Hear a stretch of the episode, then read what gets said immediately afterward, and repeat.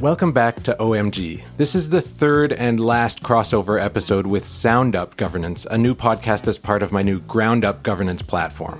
On this episode, I talked to my friend Lisa Oldridge, who calls herself a performance strategist. She's an expert in corporate governance, but also in assessing, valuing, and buying high growth companies. We talked about what makes a business good and what makes a company good, and whether those are the same thing, which they kind of aren't. I learned a lot, and I know you will too. If you like what you hear, head over to groundupgovernance.com and consider subscribing.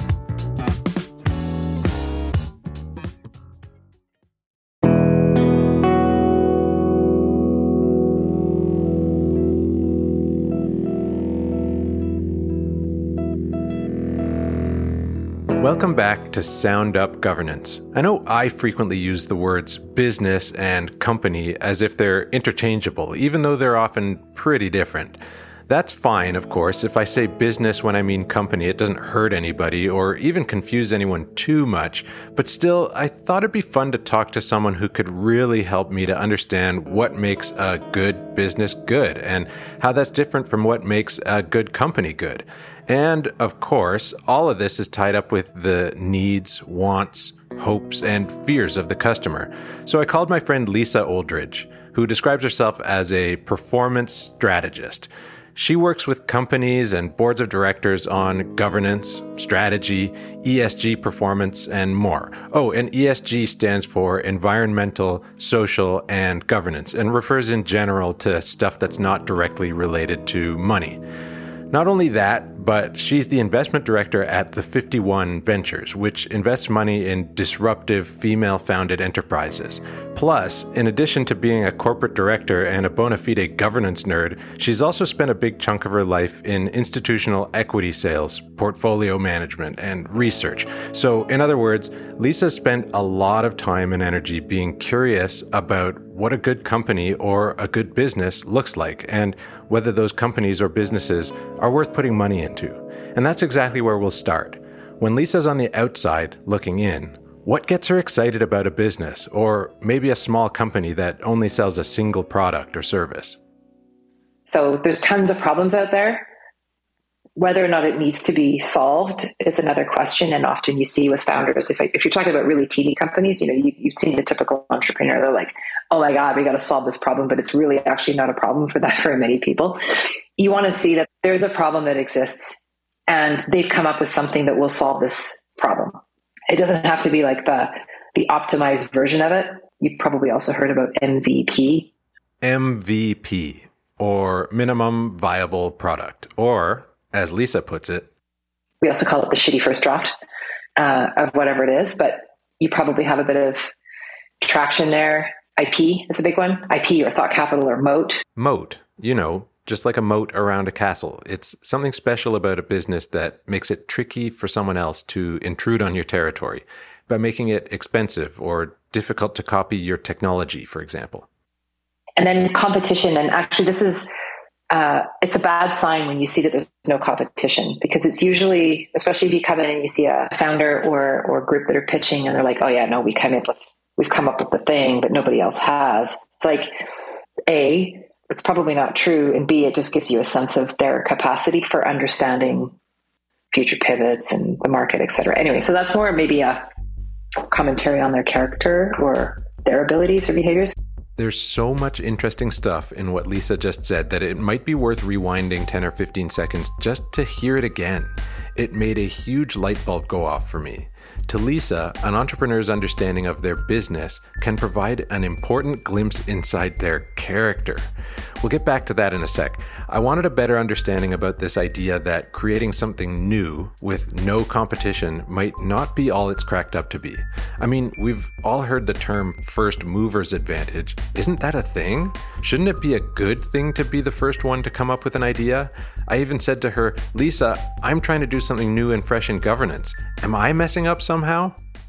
Let me ask you this. Why is first mover advantage the answer to everything? It's not. I think there's a presumption sometimes, oh, I've seen somebody else with that. Therefore, it's not going to work. Right.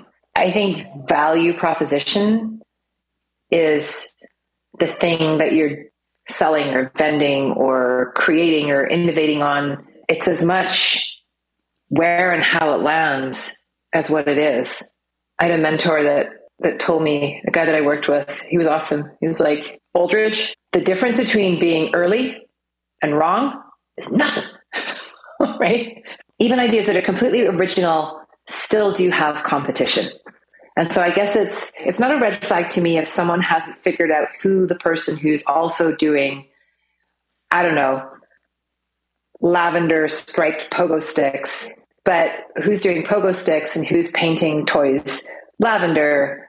And so what does that look like? Because it also tells you about the customer. You know one thing that we one thing that i do see is novelty almost taking precedence over will this actually be used by more than a few people right?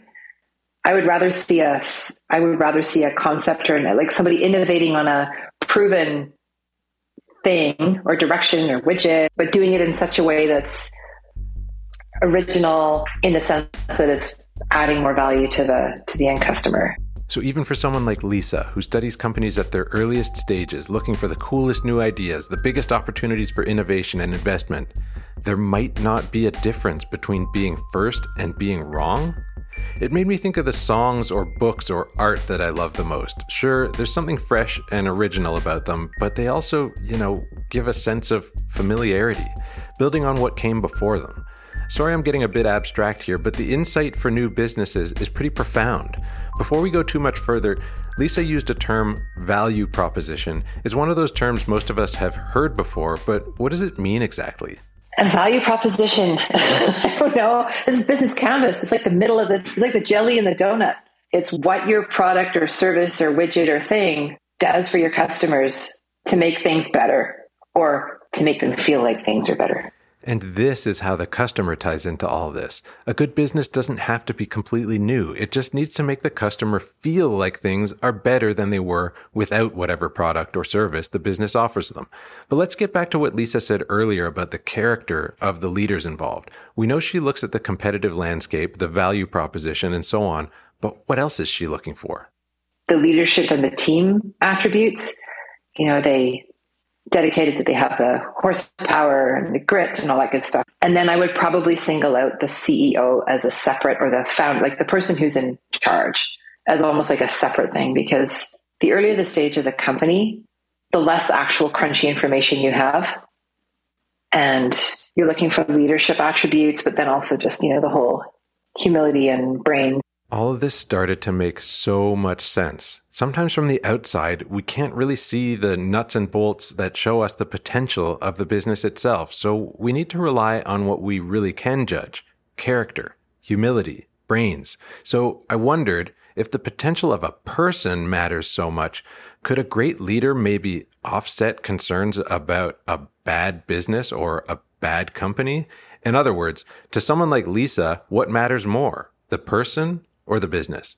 Could you have, you know, like a superstar person with a not so great company? And what's better, that or the inverse? And definitely the former. And that works all the way up with a, you know, with, with large organizations. I think probably even more so a great business with someone at the helm that's not great will eventually run out of momentum.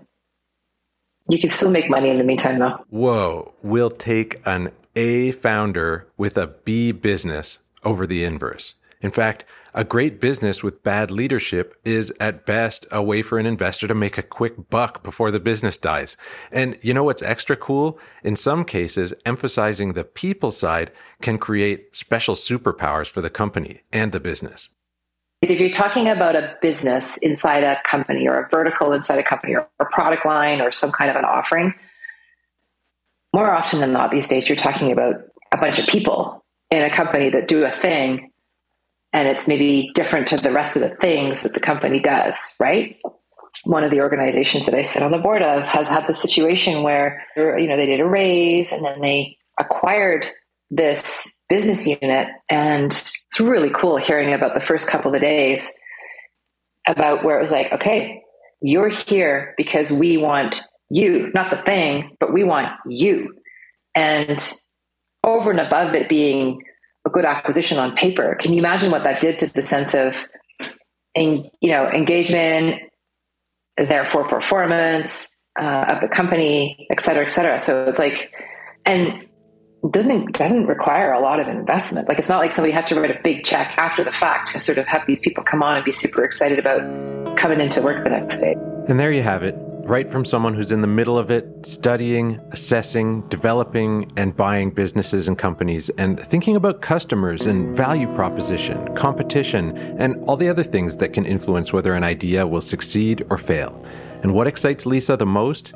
Character, humility, brains the people who run these businesses and companies, and emphasizing the importance of those people can further supercharge the organization's performance.